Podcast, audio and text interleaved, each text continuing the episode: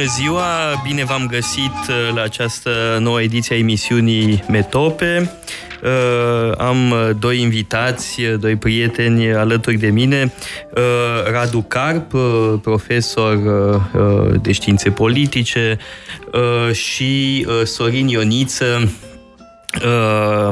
și vom discuta pe o temă propusă de alminte de, de Radu Carp, și anume tema educației civice și a culturii politice. Ehm, Radu Car propunea tema de uh, educație civică, având în vedere, evident, felul în care se face uh, educație civică uh, în școli, aș fi adus aici niște manuale de educație civică, dar eu aș extinde uh, discuția noastră spre uh, cultură politică. Da? Și ce înțelegem prin cultură politică, uh, cum putem uh, uh, avea o cultură politică de mai bună calitate, pentru că cu toții ne dăm seama că foarte multe dispute uh, la noi în țară sunt uh, sterile, ajung repede violente uh, din lipsă de argumente și din lipsă de repere. Și oamenii cred tot felul de uh, aberații uh, neavând uh, o cultură uh, politică de bază. Da? Uh, ori o cultură politică uh, cât de cât uh, articulată e necesară pentru uh, o viață politică pe măsură. De aceea m-am gândit să îl invităm și pe Sorin Ioniță, care e un expert în materie, are programe de educație în materie de Uh, administrație, de um, mă rog, educație civică uh, și uh, cred că avem aici o combinație ideală, zic, între un universitar și un expert care are cunoștințe aplicate pe uh, administrație și politici uh, publice. Uh, așadar, uh, o întrebare uh, pentru amândoi. Uh, e important să avem în școli uh, cursuri de educație civică. Întreb asta pentru că uh, sunt cursuri opționale, uh, nu sunt cursuri obligatorii, iar dacă da, în ce fel credeți că ar trebui făcute acest lucruri și vreau să mai mărturisesc un lucru. Eu în Franța n-am avut cursuri de educație civică, am terminat liceul în Franța în schimb, făceam ceea ce noi numim educație civică la istorie sau la filozofie. Uh, deci se pune problema dacă e necesară o materie distinctă sau dacă se poate face uh, ce trebuie, nu? În cadrul altor uh, materii. Da, asta ar fi întrebarea cu care aș vrea să începem. Da, în primul rând, sigur că noi facem aici o pledoarie prodomă, într-un fel, pentru că mm, eu personal sunt de specialitate și atunci sigur că pledez să fie cât mai multă cultură politică, cât mai multă educație civică în școli și așa mai departe. Problema în România este că programa școlară este supraîncărcată, uh, elevii de multe ori nu au timp de niciun fel de opțional, chiar dacă își manifestă preocuparea pentru unul sau altul, până la urmă părinții și la urmă, conducerea școlii exercită presiuni pentru a face acele materii utile. Da? Și atunci, practic, discuția despre uh, materii opționale, cum este cultura civică, este oarecum inutilă. Uh, deci, principala problemă este curiculumul care este foarte încărcat și uh, nivelul de cunoștințe care depășește, să spun așa, capacitatea de înțelegere a elevilor. Mai este o, pro- o problemă, această distinție între profilele uman și real, în sensul că se consideră că cei de la profilul uman ar trebui să facă mai mult materii de genul acesta și cei real mai puțină, deși până la 18 ani, asta e o întrebare. Uh, adică științificii sunt mai puțin nu, cetățeni? Sau? Nu, până la urmă, la 18 ani toți votează și uh, în România cam un sfert, să zic așa, din, din licee sunt de profil uman și pot să facă opționale, nu numai cultura civică, dar există, de exemplu, la liceu și un manual de drepturile minorităților, de exemplu, l-am văzut. Sigur, e foarte încărcat. Eu personal n-am reușit să-l parcurg în întregime, pentru că e mai mult decât un manual, este o enciclopedie, deci nu poate fi predat la școli. Și manualul acesta de clasa 8 uh, de cultură civică, uh, de doi autori, Dagmara Georgescu și Doina Olga Ștefănescu, care sunt foarte competente în ceea ce au scris și au încercat să uh, aducă ilustrații, de exemplu, să folosească niște caricaturi de Ion Barbu, da? Deci au făcut eforturi ca să fie inteligibil.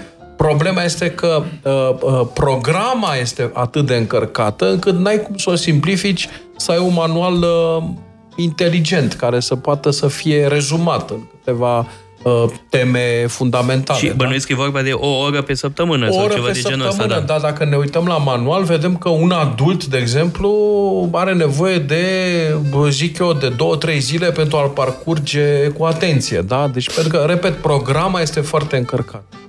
Cred că este nevoie de o abordare mult mai simplă uh, a, a acestei materii, tocmai pentru faptul că elevii la, la această vârstă au nevoie să afle uh, lucruri esențiale, să fie captivați da? prin uh, imagine, da? să vadă, de exemplu, cum anume se reflectă uh, educația civică în, uh, în imagine, în film, în teatru, în uh, benzi desenate, în caricatură, așa cum au încercat și autorul acestui manual, da?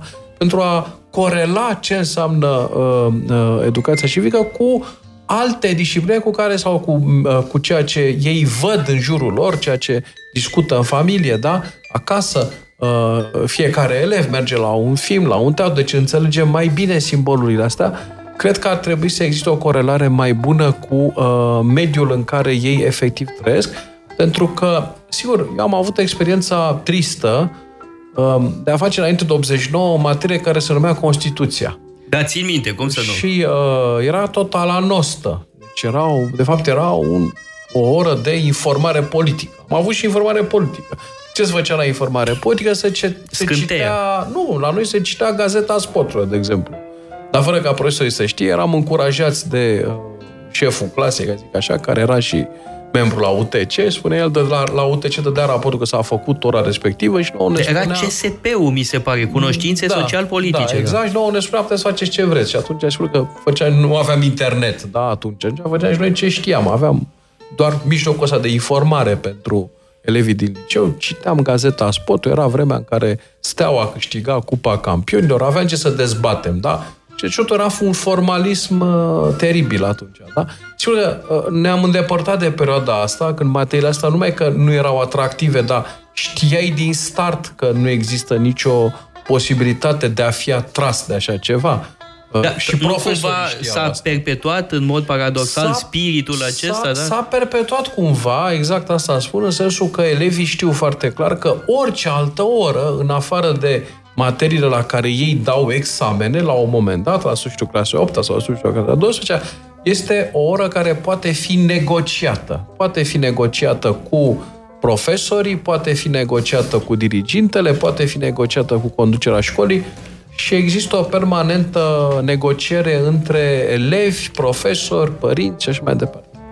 Uh, înainte de a-i da cuvântul lui uh, Sorin Ioniță, să facem o scurtă uh, pauză publicitară și reluăm tema noastră imediat după aceea. Metope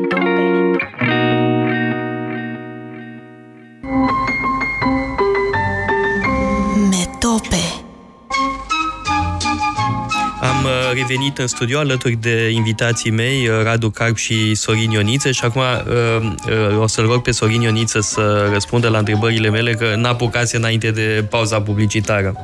Da, probabil că din distinsul panel de aici sunt cel care are cea mai puțină tangență cu sistemul de educație public sau privat, pentru că nu predau sistematic și nici n-am Dar ești cel mai implicat în educația Bun, civică vă spun în ce fel. Practică. Vă spun în ce fel. Deci, cumva din afara sistemului văd una, două, trei probleme. Una este că toată lumea e de acord la modul abstract că programa e prea încărcată. Ne referim la preuniversitar. Toată lumea spune asta. Inclusiv cei implicați, cei care... Dar când ajungi, se face câte o dezbatere publică ca să vezi ce ar trebui să scoți, sfârșești de, uh, cu o materie în plus. Pentru că toată lumea are câte o idee și nu mă refer la stakeholderii sau cei care au un interes în sistem, deci profesori care nu vor să piardă normele, există și genul ăsta de interes în sistem. Dar mă refer la oameni de, de absolut bună credință. Auzi pe la televiziune, pe la radio, invita câte unul și ar trebui să facă și educație rutieră, și educație sexuală, și educație civică, și educație ecologică, să reciclăm. Toată lumea are idee, mica lui chestie, să fie ca subiect opțional în... Și de aia s-a ajuns aici trăi, să știți. Și da, nu se va remedia curând moment, chestia oare asta. nu de aceea ar trebui uh, regrupate în cadrul unor materii mai ample? Adică, nu cred. repet, eu fă, am făcut educație Nu, civică, pentru că asta e una din probleme. politică mai la istorie și, și la filozofie. Sau educație sexuală am făcut, dar la biologie uh, și eram într-o școală catolică destul de Probabil că pentru cei ca tine toate, sau hai să zicem 5-10% care ajung la licee, foarte bune după aia universități, foarte bune. Pentru ei n-ar fi nevoie de loc de acest subiect. Pentru că absorb chestia asta cumva din familie, dar nu toată lumea are această șansă și cred că pentru marea masă este important să o avem. Problema este cum o faci. Una am exact. spus este încărcarea asta de pom de Crăciun. Toată lumea zice, da, da, da, da, da, e prea încărcat copiii, prea mult stau la școală, ceea ce e adevărat și nu vor ajunge niciodată să citească acele frumoase cărți sau să le înțeleagă. Pe de altă parte, modul cum se face, uh, văd că nu se schimbă. Uh, noi avem la Expert Forum niște programele, se cheamă educație, mă rog, Școala pentru Democrație, unde avem profesori din preuniversitar, deci de liceu, din România și Republica Moldova, facem grupe cu ei pentru a încerca să, să pentru a-i convinge să predea cu metode non-formale. Și ăsta e tot un fel de limbă de lemn. Deci metode neortodoxe, jocuri, domnule. Uh, pentru că în timp ce noi vorbim aici și vă mirați de acele cărți, din workshopurile făcute cu elevi de liceu, uh, senzația mea este că uh, orizontul de atenție scade, nu mai e nici măcar 50 de minute cât este o oră, este cam 10 minute. Copiii sunt cu mobilul sub bancă. Poți să te duci tu să le spui, sau Radu, sau eu. Dacă nu i-ai scos de acolo, totul este în zadar și putem face cele mai minunate programe. Și atunci, Trebuie să avem jocuri, trebuie să avem experiențe, trebuie să ne fie, trebuie să renunțăm la câte ceva, trebuie să renunțăm la ideea că le putem băga în cap academic niște chestii la nivel de liceu sau de școală generală tuturor, deci întregii cohorte de vârstă, nu se poate. Și atunci hai să fim puțin minimaliști și să vedem ce ar putea să meargă. Dar acum, niște experiențe care au fost uh, inventate în antichitate. Știu. Uh, educație civică se făcea uh, prin exerciții de retorică. E, da, la uh, profesorul la de retorică, ba da, se făceau să, cine să, să, să argumentezi. Cine să facă, cine să predea chestia asta în uh, școală? Că nu, e esențial într-o democrație să înveți să argumentezi, să te, să da, te confrunți este. cu celălalt, să n-ajungi la înjurături, cum se întâmplă Măcar să aproape tot timpul. În peste 90% Bun, din cazuri, discuțiile noastre degenerează Corpul și să în România? E foarte important important să deprinzi așa ceva. Și da, cred este. Că... Și ce propui să facem mâine? Corpul didactic în România are 300.000 de cadre. Cine vrei să predea chestia asta? E, deci da. hai, să, hai să fim realiști. Just, just. Nu, nu, Asta sunt de acord, este discuția. Dar, mă... Deci tu vrei să mai băgăm și retorică. Categoric, pe lângă da, educație o, rutieră. Absolut. Perfect. Absolut, eu cred că... Și atunci uh, programa va fi și mai încărcată și nu va face nimeni chiar nimic. Nu sunt asta este, asta. asta e dilema în care ne zbatem. De asta... Și atunci, da. în loc să faci o carte de educație civică cu, sau să încerci să o faci cu ei, mai ales acolo unde nu se poate, unde îți dai seama că nu se poate, iai, du-te cu grupa într-un... Du, vrei diversitate? Fă o excursie într-o școală de periferie și pune-i să interacționeze cu ceilalți. Du-te într-o tabără de refugiați dacă ai curajul. Și discută acele teme. Copiii prind aceste experiențe și cu ele rămân. Hai să facem niște jocuri cum am făcut noi. A, o altă materie care nu s-a făcut niciodată în România, se vrea să se facă acum, este educație media, alfabetizarea media sau, și mai recent, alfabetizare social media. Pentru că toți copiii sunt pe social media. Avem problema dezinformării, avem ce înțeleg ei de acolo, avem cum citești știrile, pentru că ei nu mai consumă media tradiționale, ei se vor informa de pe, și știți că generațiile să succed, generația noastră deja trecută e pe Facebook, dar ei au fost pe Instagram, s-au dus și dincolo de Instagram, acum sunt pe TikTok, pe tot felul de chestii. dinozauri pe Facebook. Absolut, absolut. Și atunci, și atunci, această chestii, această, această alfabetizare media și social media se poate face cu joculețe pe care ei să le joace pe mobil. Și atunci mă duc în clasă și le spun, dragi copii, acum scoateți mobilele de sub bancă. Știu că o să stați tot timpul pe ele, dar la orele precedente, nu mai e cazul să le țineți sub bancă ca la orele precedente.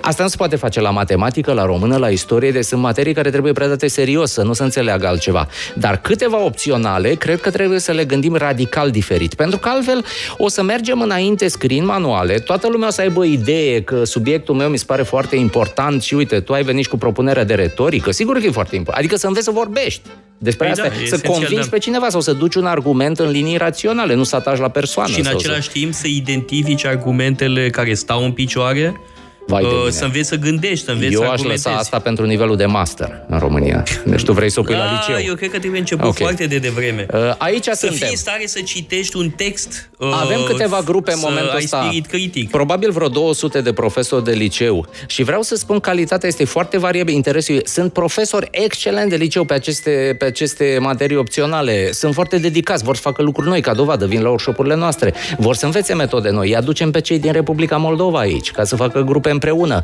Și eu cred că lucrurile se pot schimba. E foarte multă libertate pentru ei.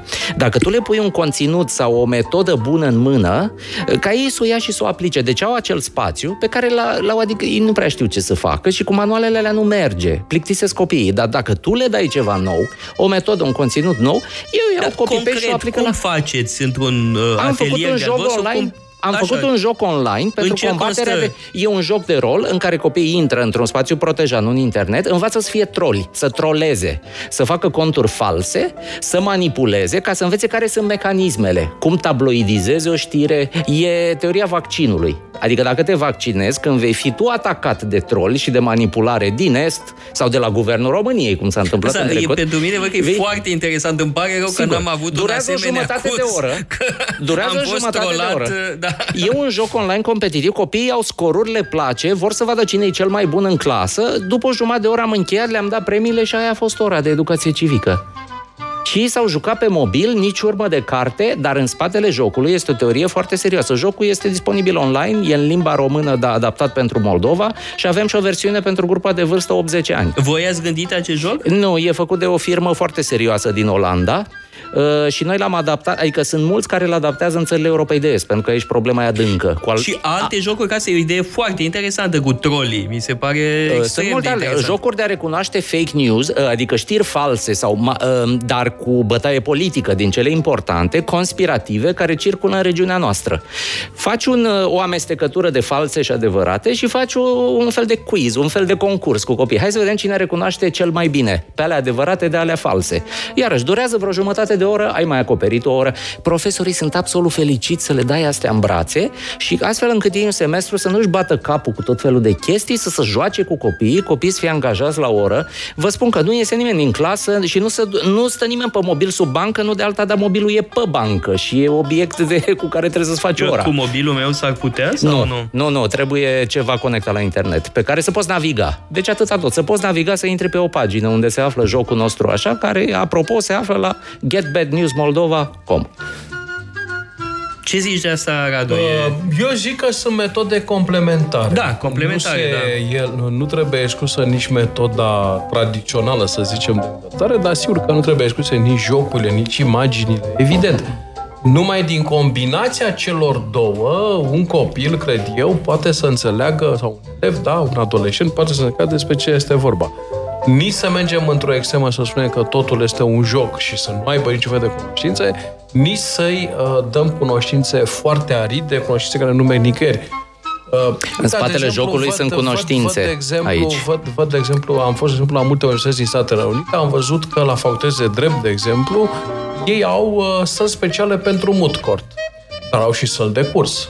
Da? Deci designul instituțional uh, e făcut în așa fel și arhitectural încât să poți vedea că este vorba și de combinația între teorie și practică. Am fost, de exemplu, recent la o universitate din uh, Wrocław, din Polonia, acolo am văzut, au o sală de uh, simulări. Pot și atunci, ce, ce simulați aici cu studenții? Aș zice, bă, de exemplu, discutăm uh, ce s-a discutat în 89 la masa rotundă. Unii joacă rolul solidarității, alt, alții genul lui Aruzețchi, deci încearcă să facă în așa fel încât să fie atractiv pentru, uh, pentru studenți. Deci, da, la, evident că și ei au săl de curs, au um, examene tradiționale și mai departe. Deci, aici cred că trebuie... Și, de fapt, problema esențială, după părerea mea, este că lipsește ceva. Noi copiem metodele astea pentru că spunem că au dat rezultate, dar uităm un lucru fundamental.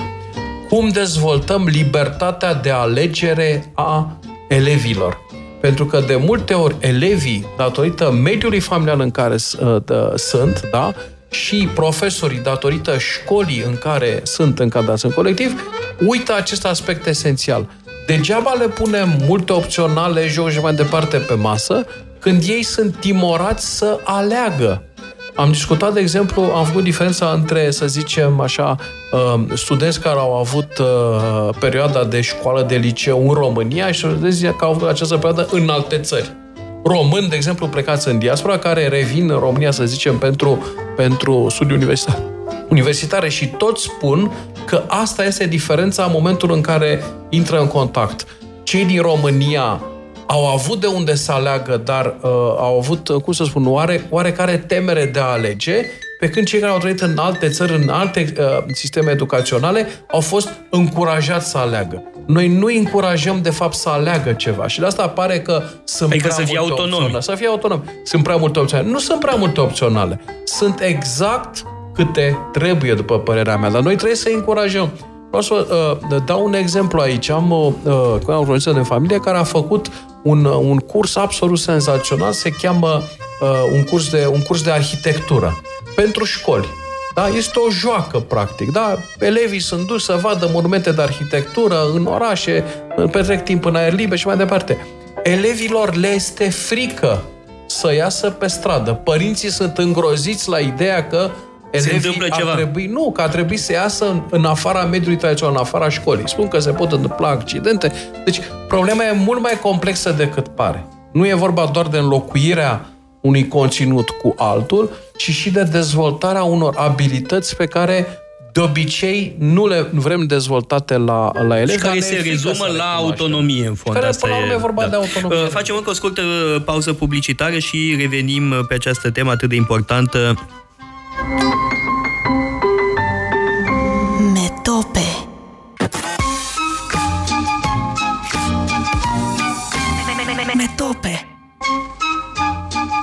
Am uh, revenit în studio alături de invitații mei, Radu Carp și Sorin Ioniță. Sorin Ioniță ne vorbea mai devreme despre ce face împreună cu echipa sa uh, în Expert Forum, dezvoltând uh, pedagogii diferite, Eu v-am radical spus, diferite. Se vor sesiza niște pedagogi, ne vor da în judecată că nu avem voie să facem, nu avem licență, să chestii de-astea. Păi da, nu, nu suntem educaționaliști, dar lucrăm cu profesorii, un fel de Păi, și training este of extrem trainers. de important. Și extrem profesorii de sunt important. foarte Dar cât fericiți de mulți să le- profesori aveți? Uh, O grupă deodată cu care te duci undeva și stai o săptămână, că asta Cam este câți? ideea. 15-20 odată. 15-20. Când putem, îi Adică, aducem împreună România cu Moldova, și dar nu-i sunt totdeauna în special simplu. profesori de educație uh, Uh, civică? Umaniste, de umanioare. Pot fi de istorie, mai sunt unii de română, de limbi Și străine. cu totul cam câți ați... uh, Iau niște norme combinate, pentru că nu vorbim iarăși, nu ne referim Da, la sunt orașele norme mari. combinate, sigur că Aducem da. oameni de la Mizil, de la, din toată țara, din orașele astea și acolo ea predau și franceză, și engleză, și educație civică și cum o da Dumnezeu să-și Și completeze cam norma. câți uh, profesori au trecut pe la voi? Să fie vreo 300, că am început asta Remarcabil. de 2-3 ani, Remarcabil. dar v-am zis, o parte, probabil o treime sunt din Republica Moldova, dar noi facem și urmarea după aia, deci îi ținem în rețea și ne ducem după ei. Le mai dăm câte un grântuleț mic să mai dezvolte o activitate cu elevii. Sunt câțiva excelenți în Republica Moldova și v-ar uimi cât de motivați sunt, cât... dar o fac ca hobby. Știți, asta e educația bună în sistemele noastre, se face ca un hobby al profesorului. Mai da, ține curând- de pasiune. Ține evident. de pasiune, sistemul nu te ajută cu nimic să te rogi să nu te încurce. Cam asta este regula, de să nu spună careva strâmbe și n-au prea pus strâmbe. Există acest spațiu, aceste materii civice, dirigenție, deci există ceva spațiu și ăla dacă îl umpli cu un conținut interesant pentru copii, este un punct câștigat și noi aici suntem. Nu cred că, că, că putem schimba ceva mâine, într-un an sau doi, apăsând pe butoane sau schimbând legi, pentru că sistemul e foarte mare și nu ai asemenea profesor peste tot. Este un proiect de durată și trebuie mers pe pilot. Deci să introduci, să creezi experiențe și, pe urmă, efect de replicare, de dezirabilitate sau efect de invidie, dacă vreți. Într-o cancelarie, când, unul ve- când ceilalți văd că unul a luat-o înainte și face niște chestii interesante și mai primește și un grant de 500 de dolari de la o fundație de undeva, e, un, e o chestie într-o zonă rurală unde al minte nu se întâmplă nimic. Da, sigur că da. da. Uh, remarcabil. Uh, acum, pe de altă parte, uh, ascultându-te, mă gândeam că uh, o foarte bună uh, formă de uh, educație civică este să vezi locurile unde s-a născut democrația, da? O vizită sigur că da. uh, uh, la Atena, uh, în Pnix, da, unde aveau loc uh, adunările populare. Am avut plăcerea să merg exact, puțin acolo, ai, ai da, făcut da. niște poze extraordinare acolo și mă gândeam că pe acolo au trecut și Aristide și Temistocle și Pericle. Și n-au avut așa poze bune, că și nu n-au ne-au avut rămas. așa poze bune. Sau da. s-au pierdut, cine Dar știe. uh, legat de uh, Atena, uh, aș vrea să mai introduc o uh, chestiune, pentru că Atena democratică e un model uh, în și în ceea ce privește educația uh, civică.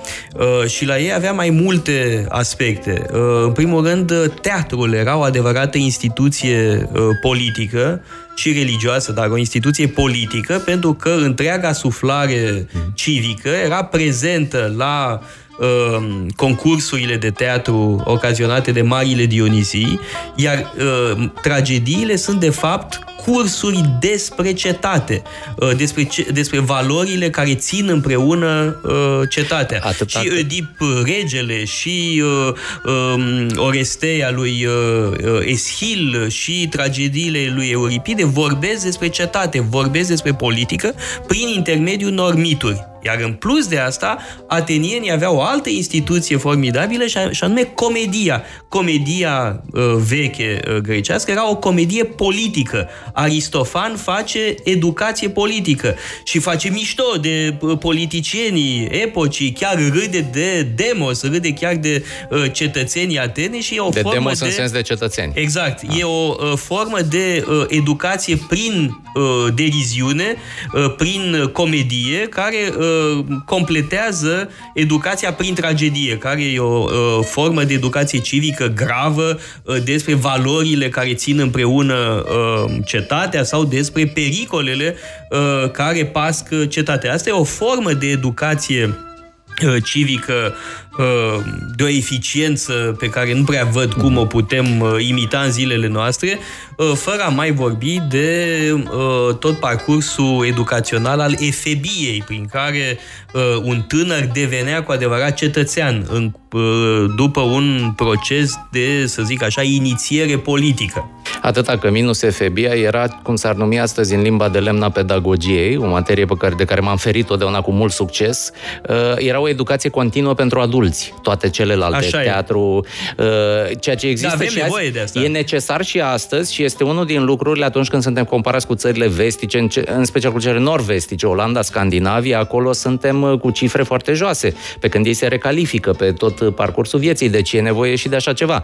Însă, uite, ne luptăm cu faza de formare și cu uni- educația preuniversitară, acum De cu bază, acest sigur. cadru e, ceva mai structurat, mai instituționalizat și uite că nici aici nu avem mari succese. Din potrivă, de mândărăt, ați văzut ultimele PISA chestii. Adică dacă ar fi un PISA și pe educație civică, nu vă imaginați că am face mai bine decât la științe și la citire.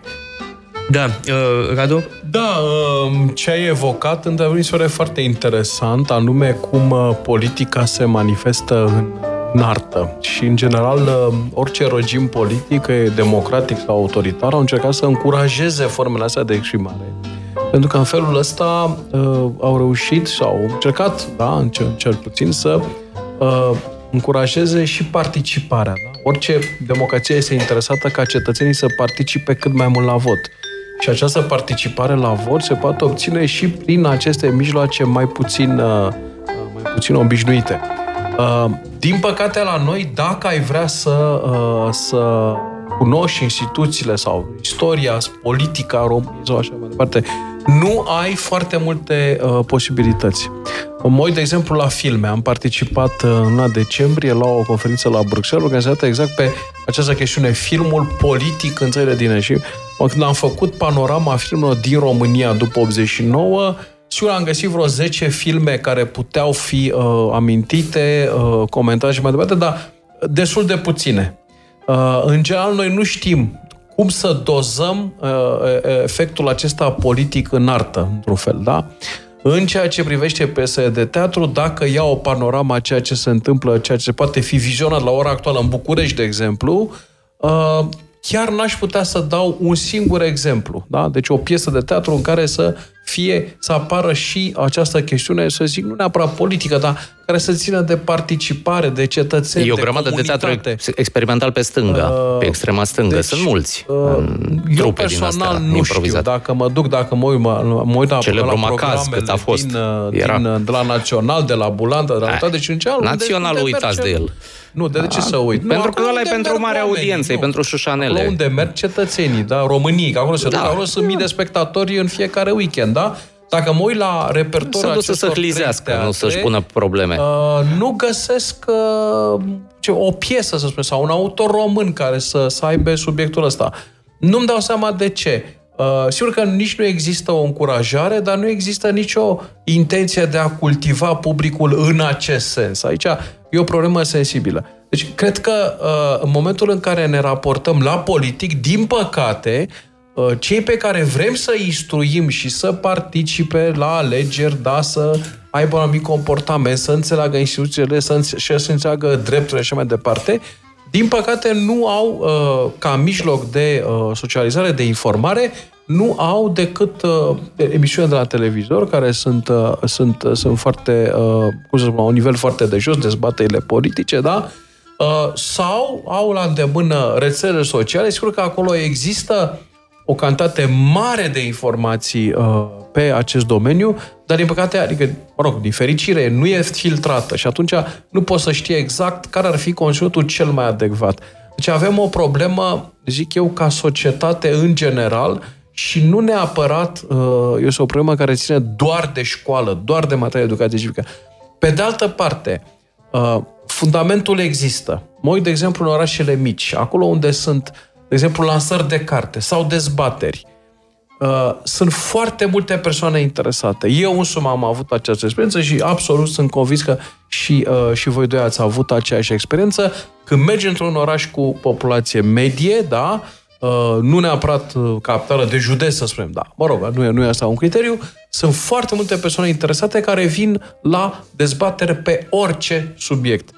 Uite, avem noi o dezbatere politic, da? pe 21 februarie între uh, Ioan Stanomir și Cristian Preda despre conservatorism și liberalism. E, Ioan Stanomir cum, va fi cum conservatorul asta, da. și uh, Cristi Preda va fi liberalul. Asta da. e pe, cum pe 21 februarie. interesul pentru așa ceva? Tocmai pentru că alte forme de socializare care sunt uh, disponibile nu sunt atractive sau nu există pur și simplu și atunci este o formă de uh, manifestare a, să zic eu, intenției pentru un anumit gen de, uh, uh, de socializare, un anumit, un anumit gen de cultură politică, e, dacă vreți, undeva este o, o socializare instinctuală. Da? Deci oamenii au instinctul că e bine să facă asta. Și uh, acum, noi avem responsabilitatea să le oferim conținut adecvat în dezbatere respectiv. Nu e doar suficient să mergi în aceste comunități. În cazul nostru, conținutul va fi excelent. Dar Sunt uh, vorbeai de mai devreme de filme și uh, piese de teatru. Uh, aici uh, considerațiile tale m-au făcut să-mi pun mai multe întrebări. Uh, unul este legat de repertoriu clasic, uh, în ce măsură repertoriul clasic poate fi mobilizat, reinterpretat și așa mai departe. Uh, mă gândesc la uh, piese precum, uh, mă rog, teatrul lui Shakespeare, da? care are un conținut politic extrem de important, sau mari tragici ai antichității, care evident că vorbesc despre societate, despre virtuți, despre lucruri care sunt mereu actuale. Îl avem evident pe Caragiale, care face teatru politic, nu? În scrisoarea pierdută, în Dale Carnavalului și în Noaptea Furtunoasă.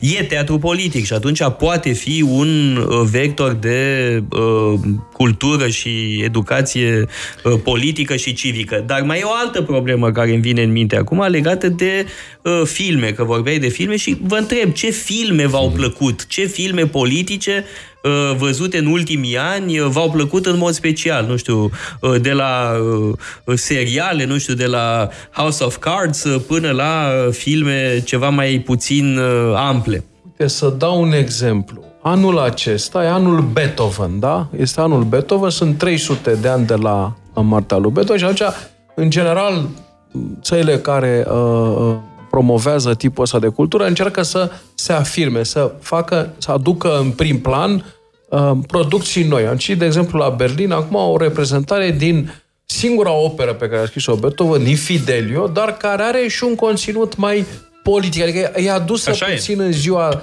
în zilele noastre, dar nu neapărat o încărcătură uh, extremă, da? regizorul respectiv a încercat să o aducă în, în, în contextul actual pentru a fi mai bine înțeles opera da, respectivă. Uneori tentativele astea de actualizare sunt dezastroase. Da, uneori da. Nu, se pare că din ce am citit... Mă gândesc la un Richard al treilea... Da, din, din ce am citit uh, eu, e excelent bun. Care Știți era care stil jos, Dragnea și cam atât. Da. Problema este că m-am uitat, de exemplu, în repertoriul operei de la București, nu este nici măcar menționat faptul că se celebrează că avem această sărbătoare. Și atunci se merge tot pe vechiul repertoriu în ideea că, mă rog, acolo unde uh, uh, știm, uh, e mult mai bine să mergem pe, pe ceea ce știm, nu este niciun fel de intenție de a actualiza, de a aduce în prim plan ceva. Da? Și atunci, mergând din inerția asta, e, cum să spun, nu, e, nu numai că e dăunătoare, dar omoară din fașă orice idee de a uh, obișnui publicul cu reprezentanți. Da, pentru că ai vorbit de operă. Uh, sunt uh, compozitori uh, de operă care au un uh, program politic foarte amplu. Mă gândesc la Verdi.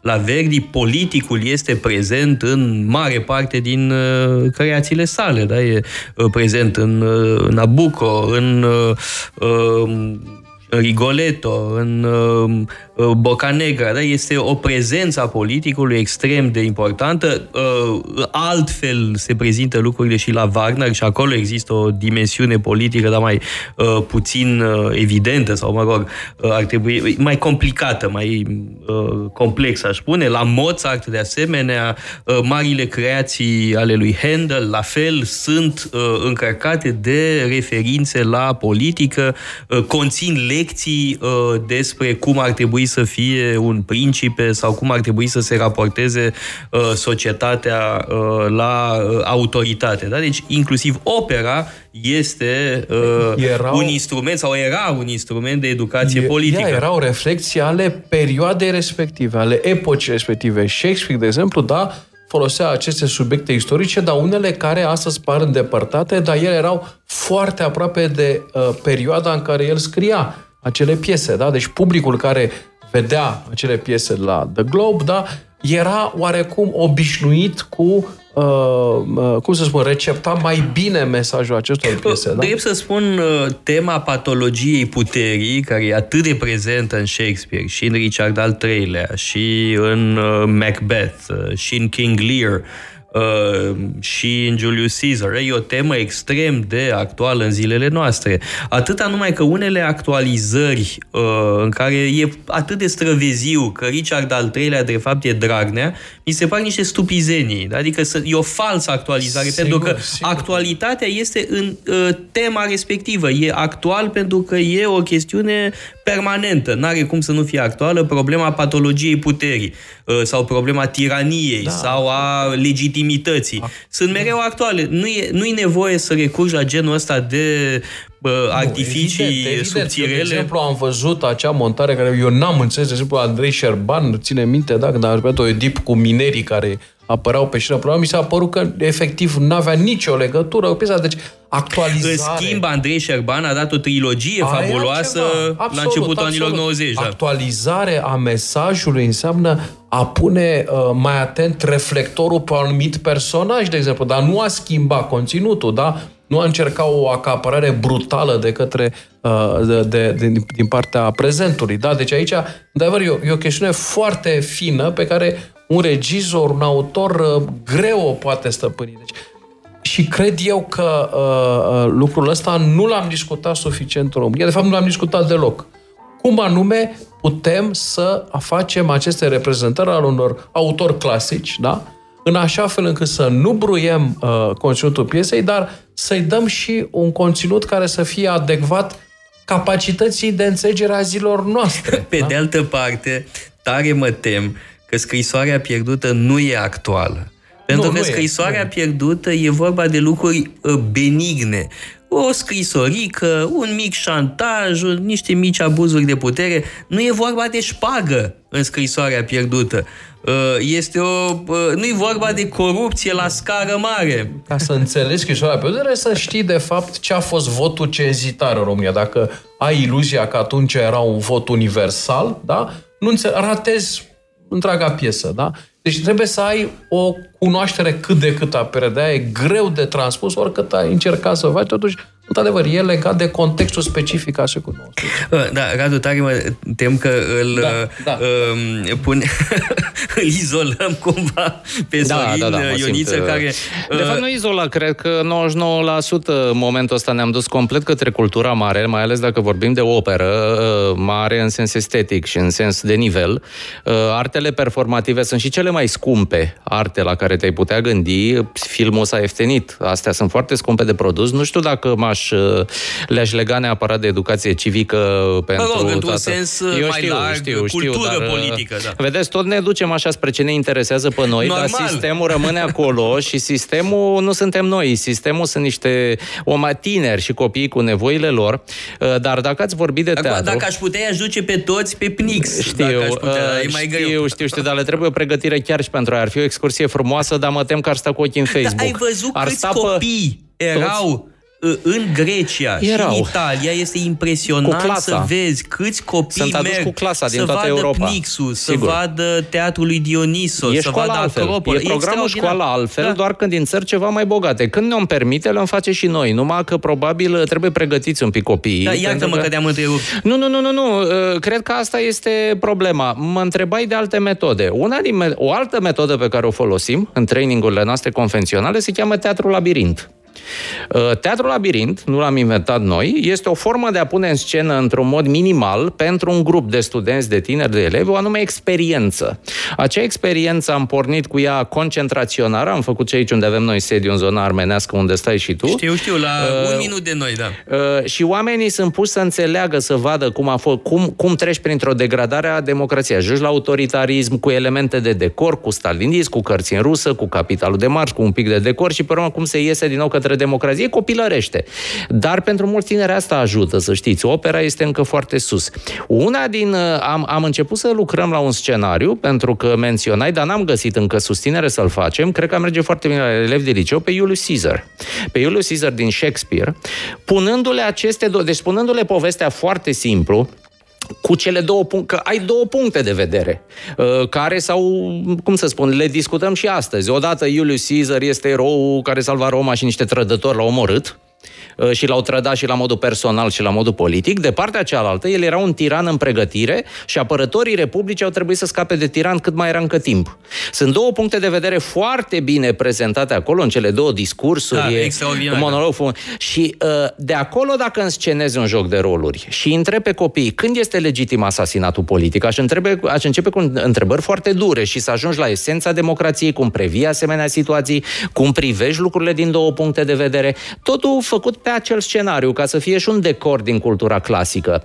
Uh, Iar Cred că filme astea despre ajută. asasinate politice, slavă Domnului, nu, avem foarte fie, multe. Ei trebuie să joace în da. această piesă. Sigur. Deci să faci un fel de joc activă. cu totul. Și ei să joace în acest lucru și vă spun, dacă din acele celebre monologuri rămân cu trei, cu patru rânduri pe care le-ar putea reține, eu cred că este un mare pas înainte. Rămân cu ideea. Asta îmi place foarte mult. Rămân Chiar cu mari întrebări. Caesar, da? Am pregătit, dar nu am găsit încă susținerea pentru așa ceva. Avem avem pe cele vechi, concentraționare cu uh, uh, venirea stalinismului în România. Am făcut în pod pe acolo, i-a încheta, uh, era colegul Septimius cu un pistol, uh, îi împușca, după aia ieșeau pe partea altă, câțiva au ieșit destul de scuturați din experiența asta. Că tu mergi într-o democrație, începeau printr-un vot la urne, după care urnele se furau, uh, te luau unul pe sus, te ducea undeva și începea să te ancheteze. De ce ai votat cum ai votat? Nu e, intelectual vorbind, nu e o mare sofisticărie, dar e o experiență și oamenii rețin experiențe, mai ales la vârstă tânără. Dacă mă întrebați ce aș face la clasă, aș face un Julius Caesar teatru pregătit două săptămâni cu clasa de elevi. Asta cred că ne place oară, și nouă, Radu. Uh, Foarte mult. Dar da, nu jucată eu, piesa, nu uh, jucată piesa. Trebuie nu, să aibă un scenariu de învățare pentru da. lucruri da. de astăzi. Sigur. Și decorul să fie cel din piesă. Și așa poate, poate, e o șansă să le strecori ceva și din cultura cultura clasică. Al minteri, tu vei face ce vrei tu și le vei vorbi despre operă și o să stea pe, pe TikTok, sub bancă, pe mobil. TikTok este o rețea chinezească nouă pe care s-au mutat-o scopii, o social media uh, și pe care pui filmulețe, numai videouri tâmpite care se șterg după o zi. Voilà. Eu, eu, eu, eu mă întreb dacă, într-adevăr, elevii, uh, cum să spun, nu că, dacă, mă rog, conținutul psihologic pe care ei îl posedă e adecvat pentru înțelegerea lucrurilor Vă spun sincer, eu am văzut... Uh, păi și atunci le predăm Italia Constituția de, de, de manual. În, am văzut în Italia grupurile astea de elevi care merg da, dintr-un oraș în altul Uh, pentru a vedea diferite monumente ale renașterii, în fine... Știu, dar e școala altfel, e altceva decât ora. Vreau total dezinteresat. Deci să nu ne facem iluzii că... Nu ne facem nu iluzii. Asta nu încerc să vă spun eu. Nu vă faceți erau, iluzii. Erau la fel de gălăgioși ca și, Sigur ca că da. și copiii Total din România. De acord. Uh, la fel, profesorii erau exasperați, nu știau cum să-i stăpânească. Deci, uh, cum să spun, consultul psihologic e oarecum universal. Și da? atunci rămânem cu terfeloagele, cu Constituția și educația civică la clasă? Să știi, Radu, nu, nu sunt...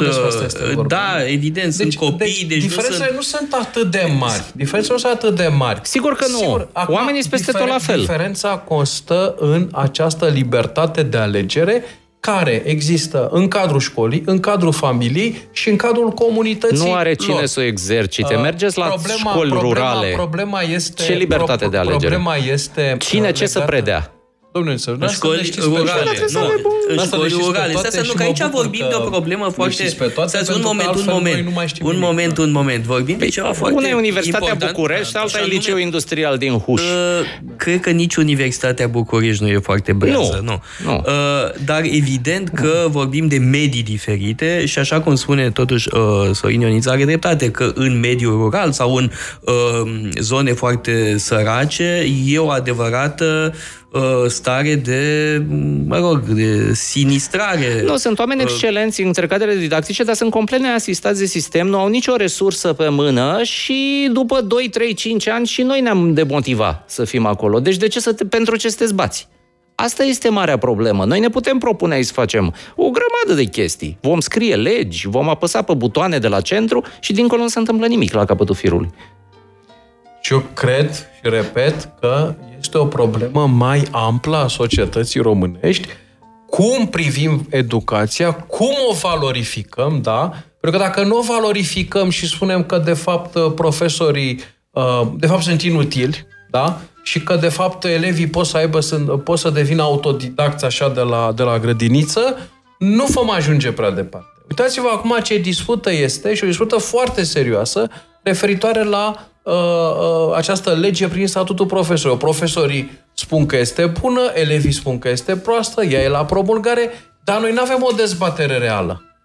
Am ratat dezbaterea asta, pentru că, de fapt, ne interesează mai mult dezbateri care uh, ni se par că sunt mai importante, dar eu, eu cred că dezbaterea legată de sănătate, dezbaterea, dezbaterea legată de educație, este fundamentală pentru România.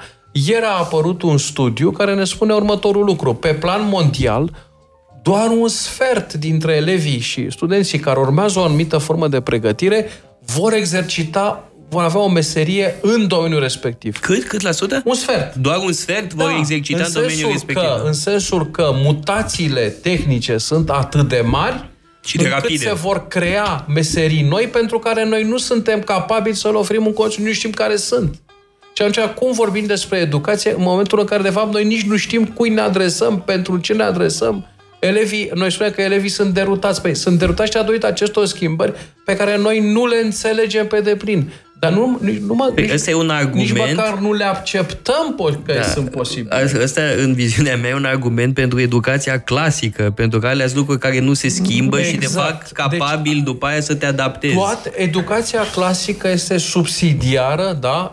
Ele trebuie să fie într-un raport de subsidiaritate. Deci, conținutul nou, legat de educație clasică. Dacă spun da? clasică, nu e ce avem în România. Noi nu avem educație clasică nu, nu, nu, deloc nu, nu, nu. în eu, limbajul eu, meu. Eu, eu vă dau un exemplu. Da. Vă dau un exemplu foarte, uh, ca să înțeleagă toți cei care ne ascultă.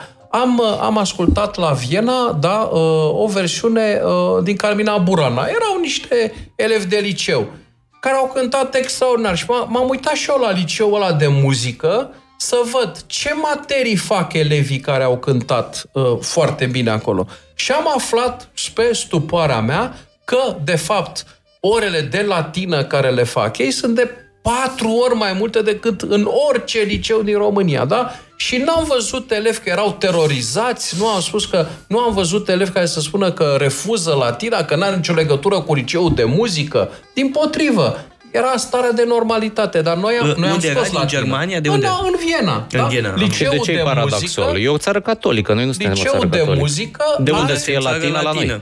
Da, în ultima Dar de ce sută să de nu ani am fie? avut De ce iluzia să nu asta fie? cu... Eu personal, eu cred că s-a filiația făcut latină. o mare greșeală. A, nu, S-a faptul- făcut nu, nu, s-a faptul eliminat, că s-au scos- S-a eliminat latina din, Cu din, totul din școală. este o, un- o mare greșeală. Deci după retorică să băgăm și latina înapoi, Uh, nu, educație uh, civică. un- uh, uh, eu Și așa cred, simplificăm, nu, nu, nu, descărcăm nu, programa. Cred că scoaterea, uh, uh, de, cum să spun, eliminarea totală a studiilor clasice e o E crimă. adevărat. Este o crimă împotriva spiritului. Să nu mai E ai adevărat, e catedră de adevărat. latină și greacă la Universitatea Iași este o rușine pentru este. Universitatea Dar Iași. aia e universitate. Este, păi, da, iar Că fapt, vorbim de liceu. da, pentru că uh, cei care, uh, ab, uh, adică trebuie menți, trebuie un cadru ca să ai studii clasice într-o Hmm. țară, trebuie să ai un cadru mai larg.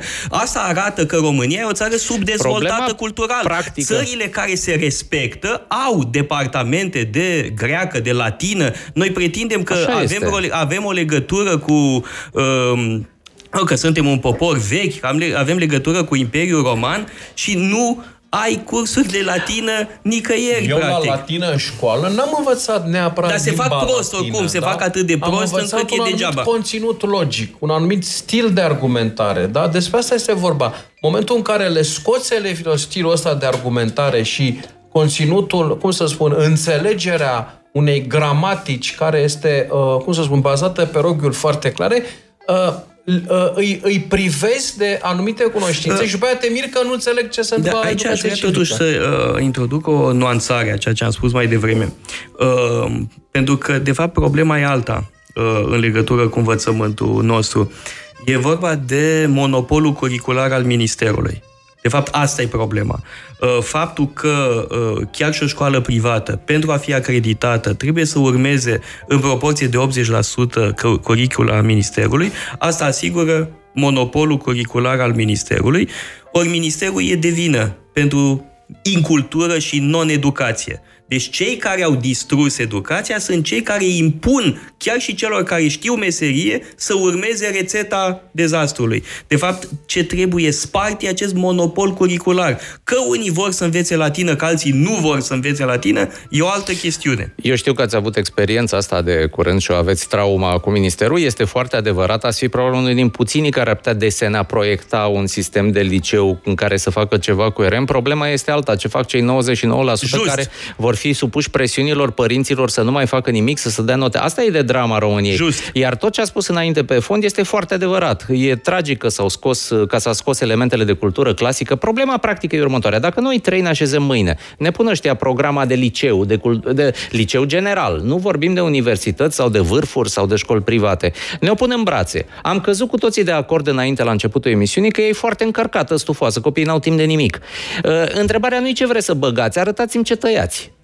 Hai, Deci, știu și ne multe pune lucruri creionul în pe care mână le- și ne, le ne scoate, arată, le uite, scoate. tăiați o treime din ele și obțineți consens pe așa ceva.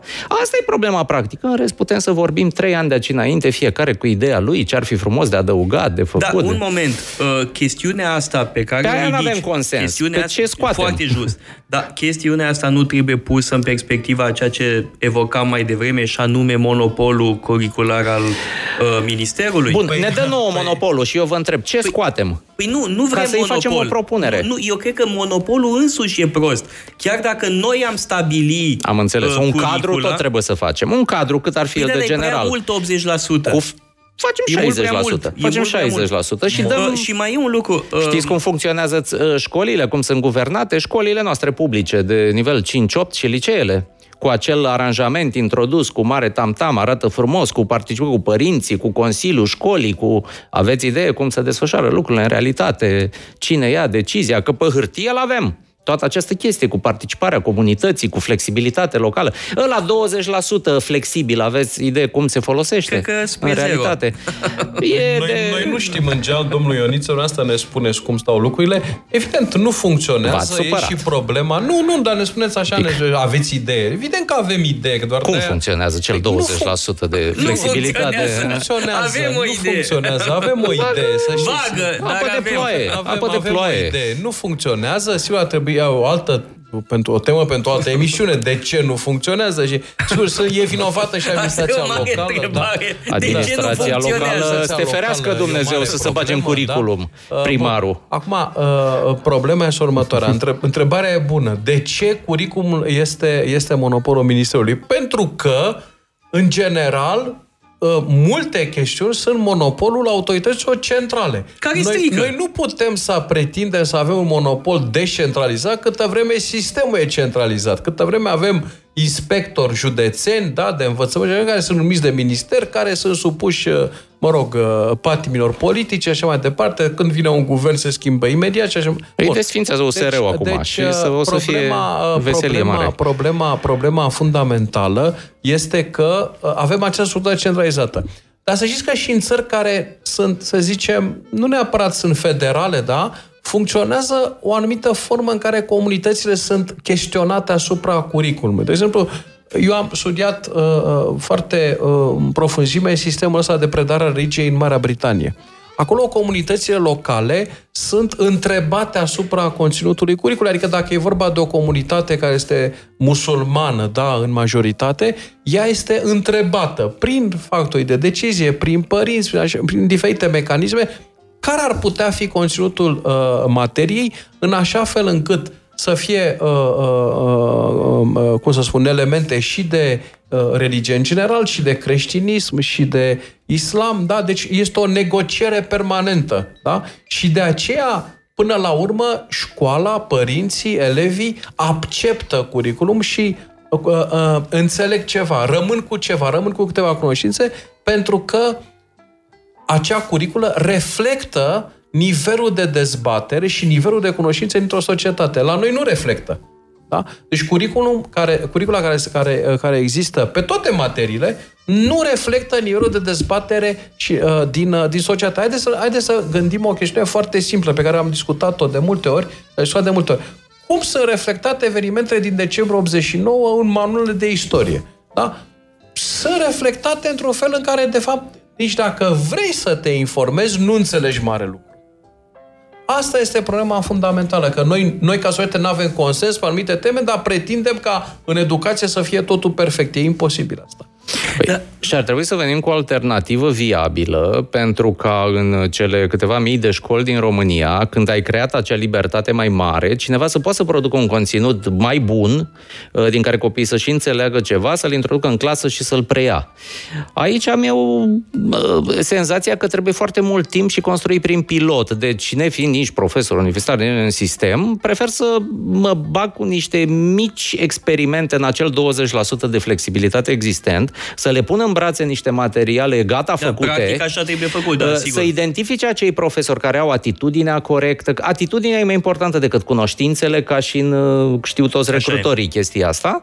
Și atunci ei iau niște materiale, că până la urmă nu e rocket science, nu e medicină, unde lucrurile sunt mult mai dificile și mai tehnice. Sistemul școlar nu e totuși chiar așa imposibil de atins. Dar nu m-aș grăbi să... Adică nu m-aș arunca eu personal în marea catedrală a descentralizării românești pe care nimeni nu o vede da, cum arată. A, aveam impresia că ești puțin sceptic de, față de propunerea asta pe care am făcut-o și eu și a preluat-o și USR-ul legată de desfințarea inspectoratelor școlare. Inspectoratele sunt politizate ca toate deconcentratele, exact, deci niște da. subordonate ale ministerului, ele țin acolo niște cadre, cultura instituțională e proastă de ani de zile de sub comunism, cu inspecții, cu chestii, dar senzația mea că dacă le desființezi, nu vei reforma învățământul. Și nu, nu se va întâmpla nimic bun, pentru că nu există cine să tragă de capătul aței celălalt. Știți? E metafora asta în adică economie. Adică, e de la centru împing de făcut, da. Dom'le, va fi multă, deci se vei consuma capital politic și energie patru ani cu niște chestii de astea, ți va sui toată, că asta e ca la reformarea comunelor, știți, când vrei să faci mai puține comune cu și mai mari. Chestia asta îți consumă capitalul pe un ciclu politic, altceva nu mai faci, ți-ai pus pe toți în cap, îți iese și prost, că nu te prea pricepe așa, adică instituțional vorbind, așa, și în da, capătul celălalt și, și enervezi toți profesorii. Reală, da. Îi enervezi și pe aia care ar fi din start de, de partea ta, că își dau seama că, mă rog, problemele lor de zi cu zi sunt altele. Du-te să-i ajuți. Hai să construim niște piloți, pentru că e spațiu în țara asta cât cuprinde. Hai să le dăm materii în mână. Și eu vă spun că de pe, pe spațiul ăsta, pe civică, pe... Sunt foarte mulți profesori care dau din stânga în dreapta ce să facă cu copiii, mai ies cu ei, să mai duc la un muzeu, ce au și ei în localitățile unde sunt. Deci încearcă să facă niște chestii altfel. Dar nu e foarte ușor, pentru că vă spun, sistemul nu-i susține. Nu suntem Finlanda, nu suntem Estonia, unde să ai Uh, uh, cum să spun, supervizori inteligenți, tu ca profesor, care să te ajute, la care să ceri un sfat, care să spună la dispoziție În primul rând au resurse, deci s-au împiedicat în prima secundă când se pune problema să cheltui 50 de lei, să te duci undeva cu copiii, pe care trebuie să-i strângi de la părinți. Și pe urmă unul te filmează, unul răuvoitor cu mobilul în clasă și te apare a doua zi pe toate televiziunile naționale că ai strâns bani și uite corupția în școli cu plăți informale. Sunt cazuri care să... Da, știți, manipularea apare. Nu le dați idei ce de la USR. Dacă tot vorbim de asta, da. Nu, păi acum... ei vor să desfințeze inspectoratele. Nu, La ei am văzut nu, în program asta chestia asta. Cu filmatul, da. da. Asta fac copiii singuri și părinții. Ce că totdeauna cât un smucit. Mici? Nu, nu, pro, nu sunt părinți de ăștia hiperactivi în fiecare eu, clasă. Eu cred că trebuie să păsăm o justă măsură. Adică sigur că trebuie reformate tot la inspectorat. inspectorate. Tot la inspectorat reclamă tot ce au de reclamat. Eu nu l-aș desfința, cred eu că ele trebuie să trebuie să o regulă clară. De exemplu, cine se ocupă de Depolitizate, clar. administrative, nu, Cine se ocupă de activitățile administrative rămâne la inspectorat, cine vrea să predea în școală, predea în școală. Da? Deci aici inspectoratele, de fapt, sunt o sursă de venit suplimentar pentru cei care predau în școli. Asta este. Sunt un fel de protopope, vorbim, da? așa. Profesor deci, protopop care îi uh, păstoresc pe Și trebuie, trebuie un, uh, cum să spun, un număr mai mic de persoane care se ocupe efectiv de activitățile astea administrative Uh, sigur că se consumă foarte mult timp în hârtii, în tot felul de inspecții, în tot felul de, uh, de activități absolut inutile. Deci munca asta trebuie raționalizată cumva. Adică, sigur că orice stat se bazează pe birocrație, pe hârtii, dar sunt prea multe hârtii în România. Asta este problema fundamentală. N-aș merge, uh, cum să spun, haideți să ne imaginăm cum ar funcționa o țară dacă n-am avea nimic. Da, am avea un guvern de ăsta minimal, și uh, am avea niște școli și niște spitale care s-au autogestiona. Nici măcar n-am afla despre ce tragedii s-ar întâmpla în, uh, în școlile respective. Dacă ne-ai lăsat perplex acum, nu mai, uh, nici Sorin Ioniță nu mai are nimic de replicat la asta. Asta e foarte adevărat. Uh, problema de concentratelor, care nu mai inspectoratele școlare, și celelalte, deci acele ramuri ale ministerilor la nivel de județ, e cunoscută, sigur, sunt super politizate, schimbă guvernul, își pun oamenilor, deși ei sunt funcționari publici și n-ar trebui să întâmple asta. Deci ar trebui să dea concurs, dar au toate aceste sisteme de interim. Știi, îl pune pe unul provizoriu, interimat, ca să poată să-l dea, îl ține în hățuri cu chestia asta, cu interimatul, că ți-l revocă oricând. Și asta e problema inspectoratelor, dacă nu faci cum. Dar e problema în toate, și la șefii de poliție județeană, și la... Așa se guvernează România, cu hățul de la centru prinde concentrate. Întrebarea e, cum să spun, cum să le reformeze să-și facă treaba adevărată, care este să creeze un cadru pentru educație și să se asigure în teritoriu că fiecare copil și mai din medii proaste și undeva într-un ghetou și într-un sat izolat primește aceeași calitate a educației ca unul din centrul Bucureștiului. Ăsta e rostul sistemului public în România. Asta e scris în lege. Educație. Acces și calitate cât de cât, adică să vină profesorul la școală, să facă ce trebuie, să urmărească niște conținuturi oarecare, pentru că, știți... Să, să, să dau un exemplu concret. Pe manualul ăsta de educație civică spune că e proprietatea Ministerului Educației și că se distribuie gratuit pe coperta exterioară scrie că, mă rog, costă 2, 2 lei și 13 bani. Eu l-am achiziționat cu 14 lei și am întrebat, zic, dar de ce e prețul ăsta de 2 lei? Că nu, evident, nu mai Zice, a, păi da, e mai vechi, e decât era într-adevăr 2 lei, acum e mai mult. Deci, deși prețul este reglat de stat, da, la manualele astea, la orice manual, da, de fapt, uh, nu, e, e o ficțiune. cum să fie, e o ficțiune. O ficțiune da. da. Și așa e construit întregul sistem, pe mai multe ficțiuni. Uh, cred că o să luăm o scurtă pauză publicitară înainte de ultima parte a discuției noastre.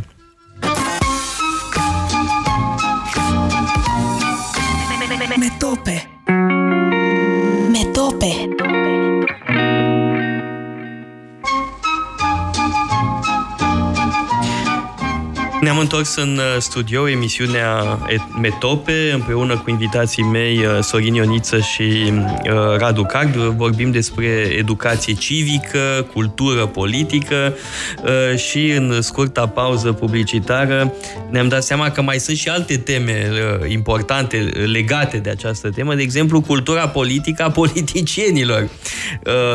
Fără, da, mă rog, cum e turcul și pistolul, adică politicienii reprezintă societatea societatea, sunt reprezentativi în uh, democrație. Uh, și uh, tot așa glumind ne întrebam noi cine ne ascultă oare la ora asta? da, între 2 și 4 și spunea Radu că probabil sunt uh, uh, elevii care chiulesc. Și cei prinși în trafic. și, adică uh, elevii care, care chiulesc, dar care sunt pasionați da, de exact, educație civică educație, da. alternativă. Alternativă da. cum e Radio Guerilla. Cum e Radio Guerilla, da. Uh, da, um, legat de um, cultura politică a politicienilor, cred că toți avem experiențe interesante. Uh, Radu Carp, nu doar ca profesor, ci și ca uh, om care a frecventat lumea politică, Sorin Ioniță de asemenea. Mai uh, puțin cu frecventarea. Mai puțin cu frecventarea, mai mult cu ce? Cu observatul de pe margine și datul cu zacherlină da. din tribună. Da. da. Acum, e, am avea o pretenție absurdă, da? Să avem o clasă politică, cum să spun, mai educată decât uh, media din România, nu? Păi cei care îi avem ne reprezintă, da? Nu sunt nici uh, uh, uh, proști făcuți grămadă, nu sunt nici niște genii. Este, Au, unii sunt totuși proști făcuți da, grămadă. Mă rog, că, da, da, da, avem exemple și în, și în societate, deci nu, nu, nu sunt, nu sunt nereprezentativi. Ba da, sunt foarte reprezentativi. Eu, eu cred că n-a trebuit să ne facem iluzii, asta e problema. Deci, uh, sigur că, eu, eu mi-am pus o întrebare simplă în auz și am întrebat e, cum a ajuns Sebastian Kurz la 31 de ani prim-ministru, da? Uh, fără facultate. Știți că el nu a terminat facultatea. Nu are, nu are studii universitare. A început... Nici Salvini n-a terminat. Nici Salvini, mă rog, sunt mulți pe în vest care nu au terminat facultate. Și răspunsul a fost simplu. A spus așa, Dom'le, uh, uh, în, în Viena sunt atâtea posibilități de socializare la nivelul partidelor politice, în așa fel încât dacă intri într-un partid politic, este imposibil să nu-ți faci o agendă politică.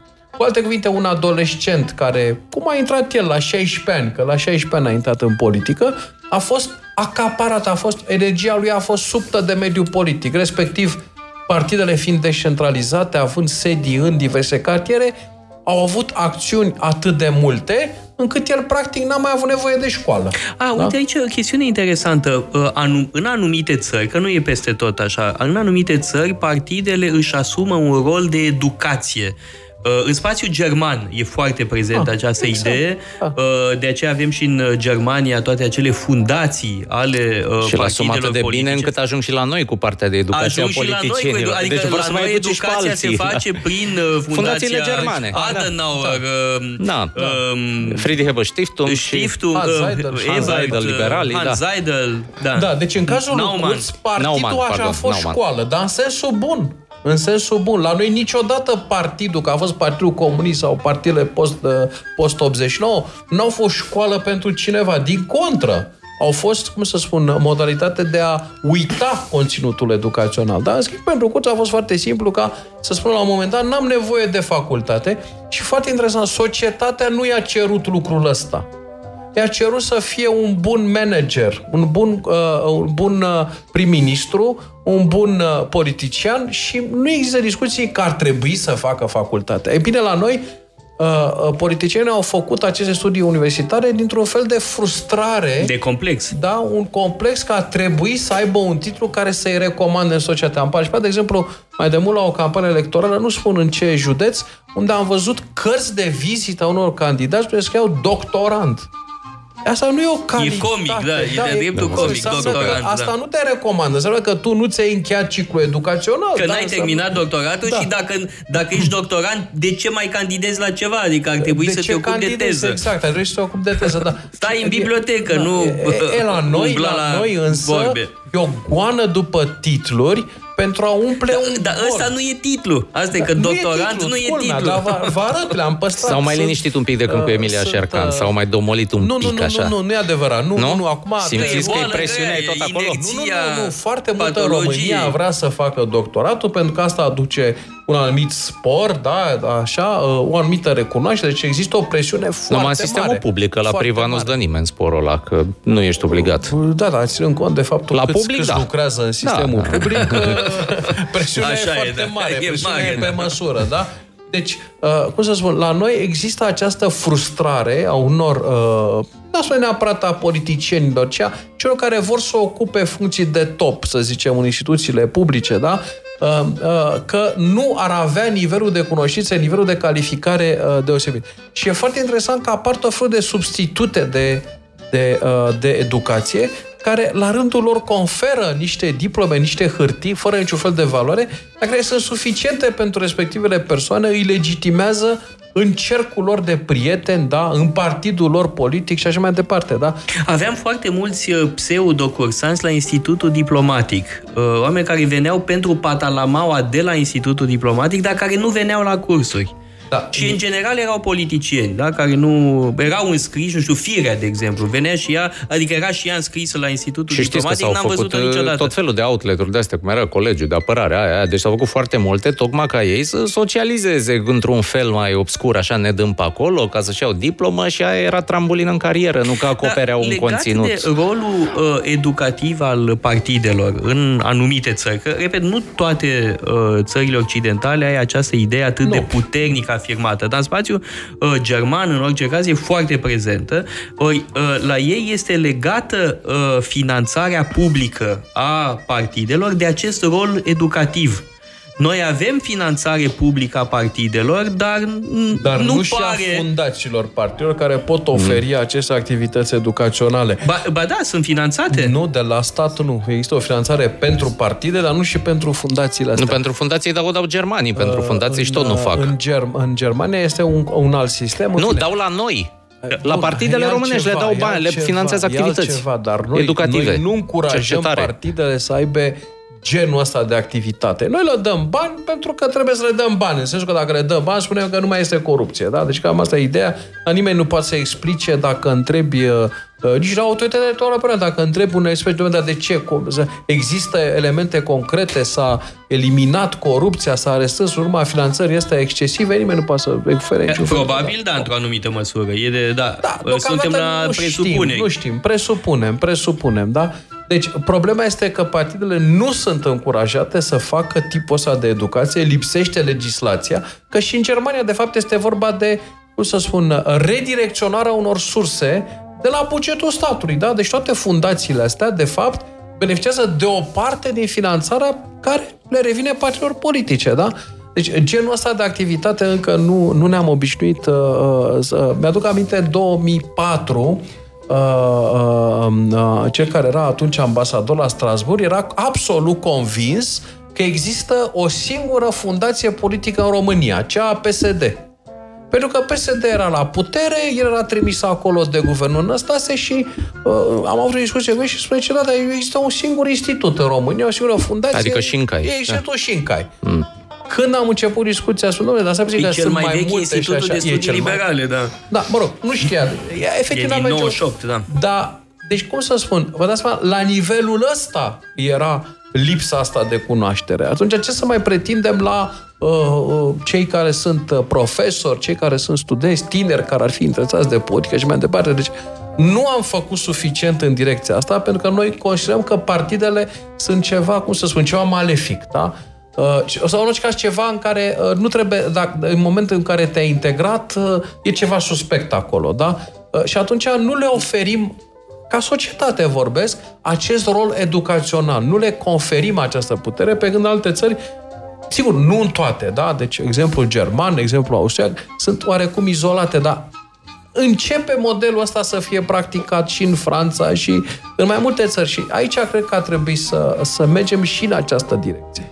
Bun, până la împinge să educe ei pe cineva, eu le cere mai curând să fie centre de expertiză, măcar să pregătească niște politici, două, trei într-un ciclu, partidul sau Institutul Șincai sau celălalt, la celelalte partide, unde nemții chiar le-au dat bani, deci acolo nu ajunge subvenția asta de la buget, care e pentru campanie, dar acolo au cărat atâția ani la rând. Arătați-mi și mie ce politician tânăr au crescut ei la Șincai sau alelalte, la celelalte partide, să nu fim... Sau ce politică au pregătit astfel încât când au ajuns la guvernare, iată, raportul, simulările fiscale, implementăm chestii. De unde? Totul se face în afara Deciziile s-au luat totdeauna în afara partidelor, în special la PSD. Au venit din altă parte. Dar uh, o să fiu un pic dizident față de dumneavoastră, pentru că pornind de la exemplu ăsta foarte bun, Sebastian Kurz, actualul cancelar al uh, Austriei, uh, și l-aș pune în oglindă cu Boris Johnson, primul ministru al Marii Britanii, studii excelente la Oxford, de clasice, apropo, da? Uh, ce vreau să spun cu asta? Iar ăla e un bufon uh, aiuritor, iar ăsta performează pe niște cadre destul de previzibile. Uh, la nivelul ăsta al politic, politicienii la vârf reprezintă foarte puțin ca procent în totalul populației. Deci cred că după educație, aici intervin caracterul personal, factori ca să îi dea traiectorie unui politician. În România, eu fiind mai, mai liberal instituționalist, să zic așa, mi se pare că mai puțin contează cultura politică a politicienilor. Sigur, e jos. Dar față de cât e de jos, România performează destul de bine din punctul ăsta de vedere, pentru că există un set de instituții constrângătoare, mare parte venite de la UE și ei joacă în cadrele astea. Deci nu le-au modelat ei, din fericire. Mai curând aș fi îngrijorat, dacă mă uit la educația lor, individ cu individ, nivelul științific pe care l-au. Deci ce înțeleg ei dintr-un simplu argument științific sau dintr-o adunare de aritmetică mai curând decât cultura politică, cred că și-a însușit-o destul de bine și doamna Viorica Dăncilă, atât cât îi trebuie, în interiorul partidului. Deci micile șmecherii, bătălii interne, că doctrina, se discută că bine la televizor. Uh, mai greu e când, uh, dacă intri într-o chestie de știință basic cu un politician român, că se încurcă cu H2O și cu, știți, sunt chestii celebre. Și asta aici ar fi problema, pentru că, da, și asta. Noroc că avem instituțiile pe care le avem, noroc că ei merg așa pe niște șine oarecum predeterminate, nu e o garanție că nu deraiezi. Era să deraiem și de curând. Adică te poți duce în bălării, nu e o garanție. Dar în vremuri normale putem funcționa și cu indivizi mediocri, asta vreau să spun, atâta vreme cât ai un cadru bun de instituții democratice, liberale, uh, da, pentru că e o europene, de actualitate totuși. Suntem uh, ancorați, nu ne poți zbâlțui așa bun. Uh, Marea Britanie din uh, da. Europeană, nu, l-a evocat mai devreme pe Boris Asta Johnson. a fost o lebă de neagră, uh, Brexit-ul. Un uh, eveniment extraordinar.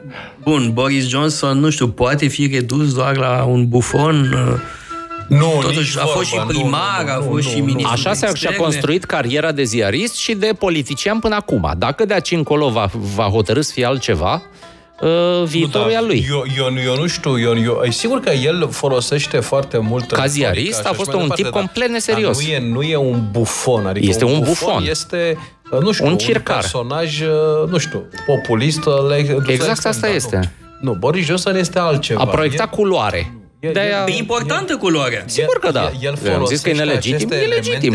Strategia bufonului. Pentru, pentru a acapara putere și pentru a se păsa la putere, da? El este foarte atent. Sigur, are circunstanțe în care nu e atent, da? De foarte atent la consecințele gesturilor pe care le face, da? Și la cuvintele pe care... Mi se pare... Deci, să vă dau două exemple, da? Bufonii uh, stăpânesc uh, bine publicul. Au știința sălii. Nu, uitați, de exemplu... Dar înseamnă, el, el, el că dai un sens pozitiv termenului de bufon. Păi Asta nu, e stilul lui politic, el, dar nu știu de ce... El a avut o conferință de presă cu doamna Merkel, care a spus așa, avem nevoie de 30 Dar e de, de bine să fii bufon? Uh, cred că nu, în pentru politică, că e unul din cei da, care au contribuit politică, la Brexit. În politică El e unul din cei care a dus la Brexit. De, în politică ai nevoie și o anumită doză de retorică pentru a te face înțeles, pentru a căpta public.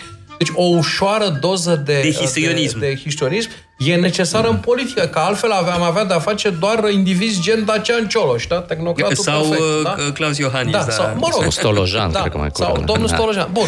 Uh, deci, uh, și oameni Știu. care nu sunt votați, deci oamenii ca să, ca să voteze... Direcția în care a dus țara este foarte... S-ar și... părea că la români merg nu știu, nu, știu. Nu, nu, acum n-aș spune că Brexit Domne, a mințit. Era corespondentul sau... Times, mințea, inventa știri în articole ca să denigreze Uniunea Europeană. Ce să o mai dăm cotită? Al minter, cu cultură clasică, cu studii la Oxford, adică stilul era foarte bun. Retorica bună, dar o folosea ca să mintă.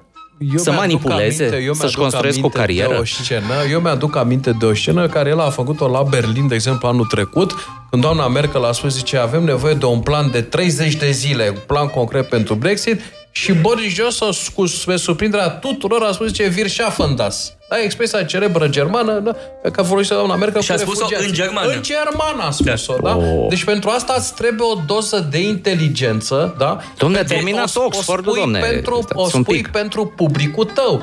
După care a fost la Paris și a pus piciorul pe masă, da? Deci să, să vadă cine este până. A făcut-o deliberat. El își calculează gesturile. Nu este un, uh, un tip care să facă ceva, cum să spun, să fie spontan. Din potrivă, el calculează, studiază, asta, studiază provocările, da pentru a-și păstra publicul. Da, Or, cred că Sorin Ioniță e de acord cu asta. Pe ușa ai deschis, asta spun și eu. E un bufon facem care o, și-a studiat publicul. A, facem o scurtă pauză. Deci, în vine, e o calitate. Nu, uh, hai să revenim serios, pentru că discuția noastră care era? Importanța culturii politice la nivelul unor politicieni la vârf. Exemplul meu era, nu vreau să mă întind foarte mult, că putem judeca diferit și oamenii au opinii politice diferite. Cazul Boris Johnson. Vreau să arăt cu un uh, individ beton de cultură clasică, retorică, tot ce a studiat el la Oxford, limbi clasice, uh, că din direcția asta vine. Nu e că n-ar ști, știe toată cultura europeană, citește toată presa care trebuie. A ales să facă niște lucruri într-un anume fel.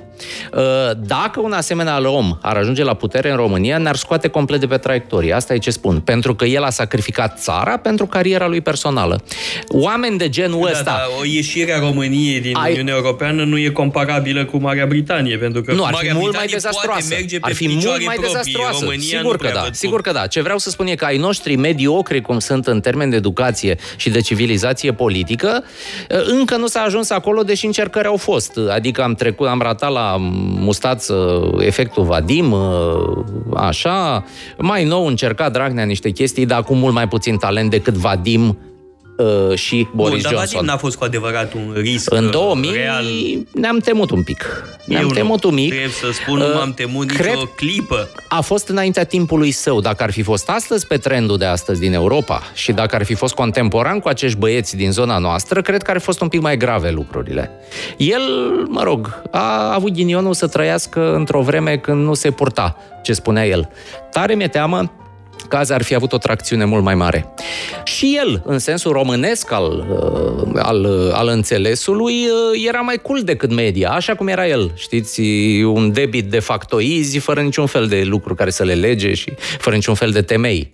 Dar la 90% din populație trecea un tip foarte cult, un intelectual umanist, nu? Da, bun, asta e și percepția publicului. Absolut. Da, într-adevăr. Da, că avea, era un tip care avea cultură. Deci toată lumea spune așa, și domne, nu contează ce a făcut, dar era foarte deștept și foarte cultivat. Da? Și uităm tot ce s-a întâmplat pentru că era foarte... Nu. Nu, Vadim a fost un produs tipic al anilor 90, a fost Meciar în Slovacia, Vadim în România, deci, a fost anterior un produs al anilor 80, care, da, 80, care da. au moștenit, au făcut translația asta între comunismul foarte, mă rog, varianta asta ceaușistă și naționalism. Deci ei au făcut tranziția între pe Deci acum Vadim n-ar avea absolut deloc succes. Deci cu toate, toată revista lui și mai departe nu ar putea să construiască. Ar merge pe... Uh, a fost, repet, omul, omul epocii uh, post-90, cum a fost epoca tulbure, la fel era și el de tulbure. Mamă, ce ar fi zis el cu imigranții acum? A pierdut-o pe asta cu imigranții în Europa, n-a mai apucat-o. Cu a imigranții sirieni, o, leu, da. era... să reorienta bine pe chestia asta. Bun, pe de altă parte, mă rog, eu Cred că se ducea în secuime, îi lua pe secui în brațe și... Ar fi fost interesant asta. Să eu cred că asta făcea. Vadim Țineți minte că minoritar avea colegi de mei din facultate care erau tătari, erau turci. la el, da, le dădea câteva Nu, îi lua pe secui acasă la el. Și pe unii și pe alții. Mai greu. Poate, poate și pe unii și pe alții. Da. Le dădeai de citit ceva despre viața da. lui Napoleon sau da, acum uh, că ne îndreptăm spre finalul uh, emisiunii, pusese mai devreme o întrebare pe care am abandonat-o, n-am revenit asupra ei, că uh, au fost alte teme foarte importante. Dar pe final de emisiune cred că ar fi amuzant să revenim la ea despre filme politice care v-au plăcut în ultimii ani. Care vehiculează și ele o formă de cultură politică Mie mi-a, mi-a plăcut Cernobâl, serialul ăsta recent. Da. Uh, deși, știi, discuții, trebuie să și citești după aia să vezi ce era real în film, el s-a depărtat un pic de la realitate, dar ca să... Mult inter... s-a depărtat? Uh, destul de mult în anumite detalii și s-a scris destul de în extern... Gazete de-astea serioase care scriu, de exemplu, The uh, Atlantic a scris o analiză foarte bună. Ah, interesant. Da. Să dai uh, referința chiar mă interesează. În fine, oh. dar rămâne, rămâne impactul emoțional și prin da. impact, prin cârligul emoțional te duci și citești și vezi și este o bună ocazie de a reflecta asupra uh, perioadei târzii a sovietismului, anilor 80, cum mergeau lucrurile, de ce mergeau, cum mergeau. Poți rămâne la un nivel mai superficial de berărie, discuți și tot e bine, dar te poți duce foarte mult în adânc, dacă vrei, să vezi cum era aranjat sistemul și de ce se produceau aceste, aceste catastrofe periodice, că ele se produceau în sistem, nu toate nucleare, dar se produceau și știți, era acea glumă sovietică celebră că Uniunea Sovietică e plină de eroi ai Uniunii Sovietice de care n-ar fi avut nimeni nevoie dacă n-ar fi fost și atâția idioți ai Uniunii Sovietice. Eu aș da, și exact da, ce se întâmplă da, trei exemple, trei exemple. Trei, ia să vedem. Uh, Cernobâl, desigur, da, asta, absolut de acord, da.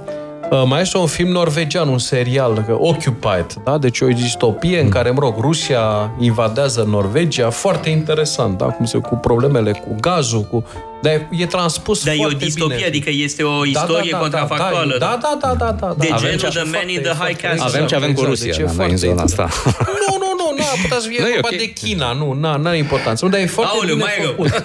E foarte bine, nu, că acolo când te invadează îți dau și virusul, da, ca să, ca să știi de unde, de unde vine. Citeam da. undeva că da. acum un chinez care tușește e perceput ca mai periculos decât un islamist cu decât bomba un, în mână. Decât da. un uigur. Nu, nu spunea, nu, nu spunea ce ar asigura succesul moțiunii moțiuni în Parlament. Da. A, da, asta e bună. Asta e, asta e ideea lui Orban. Da, da, da. Așa, bun. Deci asta mi s-a părut foarte bine făcut și vă spun sincer, serialul ăsta despre, uh, despre Regina, care a fost pe Netflix asta de Queen, mie mi-a arătat o fațetă foarte interesantă a raportului de putere între mm-hmm. suveran și uh, guvern, niște lucruri pe care, mărturisesc sincer, nici eu nu le știam sau nu le percepeam în felul în care le percepe filmul. Deci sunt filme care îți oferă un anumit tip de educație politică, dar nu te constrâng, da? Deci le privești de plăcere, da? Și în, încep să înțelegi de fapt cum funcționează mecanismele de putere, da? Uh, repet, fără să fii deranjat de uh, ceva care ar fi în plus, de viziunea regizorală, nimic de genul ăsta. Ar mai fi unul tot așa pe români, probabil că mulți l-au văzut și nu e chiar acum, e de 2, 3, 4 ani, nu mai știu, Fauda se cheamă, e un film israelian, da, sunt da, două sezoane. Uh, este o poveste foarte bine spusă despre, mă rog, lupta între servicii secrete și modul cum israelienii și palestinienii interacționează acolo, dar e, e foarte bine coborâtă la scară umană, mi se pare mie. E un film complex, nu e deloc pedagogic, nu e didactic, noi nu știu dacă am fi în stare să facem un asemenea film. Israelienii pot să facă o industrie foarte puternică a filmului și a scrierii de scenarii.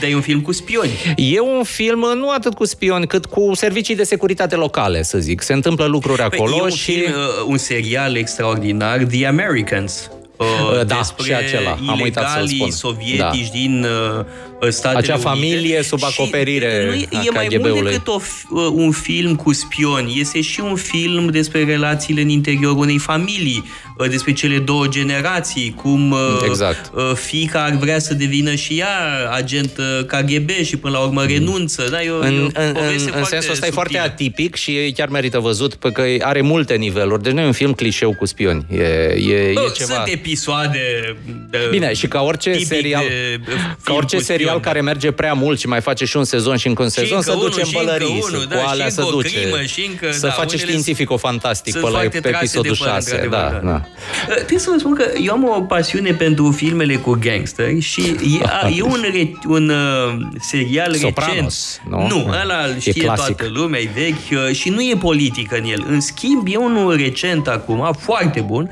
uh, The Godfather of Harlem.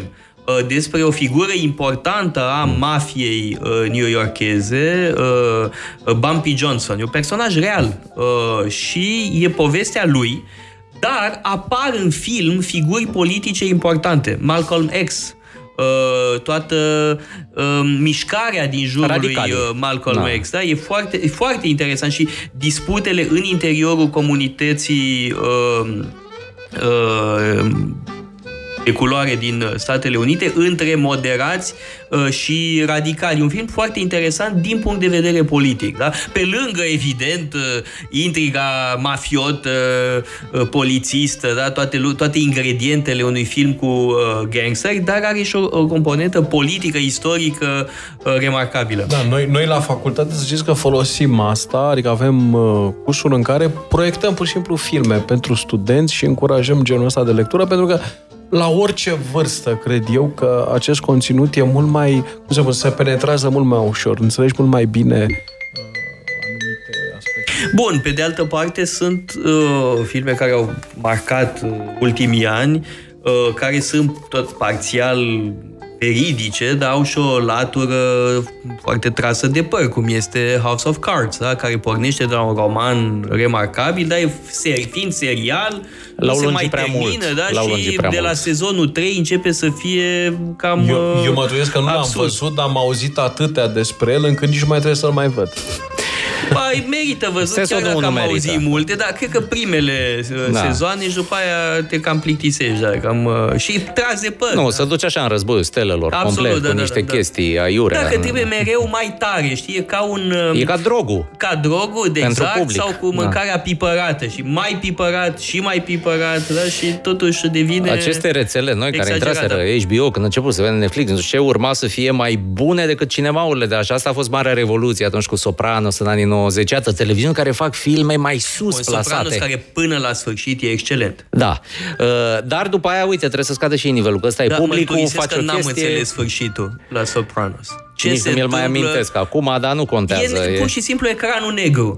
este o... Ce înseamnă? A murit Soprano, O a suită fost de împușcat viniete Anthony. sociale, culturale. Înțeleg că a fost o întreagă echipă de PhD acolo în spate, scris scenarii, antropologi culturali, să înțelegi dinamica dintr-o societate. Și psihanaliști, să nu uităm. Enorm se investește în chestiile astea, dar uite, ai investit enorm, faci un sezon, are un mare succes și, pe urmă, presiunea e fantastică să mai facă încă unul și Încă încă unul unul ca și să încă scoată unul, da. banii și atunci și scade Da, calitatea. un film politic extraordinar este Babilon Berlin. Da, despre comuniști, Da, este, naziști este, într-adevăr, uh, da. În anii uh, Foarte bine 20. Este, făcut ăla și- chiar e remarcabil ca film politic. Și e despre o perioadă care nu prea e studiată. Adică perioada asta înainte de nazism, după Mm. Republica de la primul război Weimar. Mondial, Da. e, e, și colaborarea secretă între unități uh, militare germane, dar neoficiale, neîncadrate în armata acceptată de tratatul de la Versailles și Uniunea Sovietică. De fapt, de aici pornește Sigur că întregul da. sezon Ăsta e adevărul întâi, istoric. uh, de la uh, aducerea unui, uh, uh, mă rog, unor gaze interzise, da, unor arme chimice interzise pentru aceste unități uh, paramilitare uh, germane. E, și mai sunt și luptele dintre troțchiști și staliniști, adică e toată dimensiunea Am asta văzut politică recent tot un film a Republicii de la german Weimar. foarte interesant, se cheamă 1983, care mă rog, a continuat cu 1986, așa se cheamă, și urmează partea a Asta 1989. despre ce e? Este despre, mă rog, un tip care este spion uh, german, infiltrat de uh, ștazi în Republica Federală. În Mă rog, anturajul lui da, Willy Brandt, sau Da, ce? în fine, devine pacifist, așa, ca să provoace anumite o destabilizare a regimului de la Bonn. În fine, e foarte interesant. Arată și despre Carlos Șacalu, ce s-a întâmplat cu atentatele lui și așa mai departe. E foarte, cum să spun, e o imagine vie a perioadei comuniste din, uh, din uh, fosta RDG și pentru publicul german este extrem de instructiv, extrem de educativ. Și mă gândeam, am făcut noi vreun film despre perioada respectivă, despre perioada comunistă care să fie atractiv pentru tineri, da? Deci un film de acțiune, dar care uh, să reflecte și adevărul istoric. Carlos Șacalu a N-am venit și făcut. pe România destul Sunt de filme mult, de da. artă ce s-au făcut la noi și pe sistemul ăsta de freelancing, așa e situația la noi. Nu, nu poți să ai mari echipe și nu ai atâția bani să faci superproducții ca Babylon Berlin. Acolo s-au băgat bani cu căruța în acele decoruri și super grafică și reconstruirea istorică a să unei spun, în perioade. timp ce uh, vorbim, mă gândesc la un Adică, singur lucru. Dacă vizual s-a pus este- episodul 5 din sezonul 3, că a început zilele... Vizual e un trecute, da. festival. Trebuie să ne dea ăștia bani că le-am făcut reclamă cât, să, cât cuprinde la vreo trei Bun, rețele. uh, Cred că putem discuta la nesfârșit despre filme noi, uh, uh, și am putea continua ore uh, întregi. Uh, Dar voiam să terminăm pe așa pe o notă uh, mai uh, amuzantă. Uite, uh, mi-am și notat câteva recomandări de uh, uh, Occupied, nu știam nimica, o să mă uit, promit, m-ai făcut curios. Nu sunt multe episoade, sunt câteva, dar... Uh, nu e stil Sopranos sau... Nu, nu, nu, nu, nu, nu, nu. Sunt câteva, sau The American. Sunt trei episoade uh, foarte bine Vă mulțumesc foarte mult uh, pentru participarea la emisiunea Metope și uh, vă dau tuturor uh, întâlnire pe o săptămână, tot așa, marți de la 2 la 4.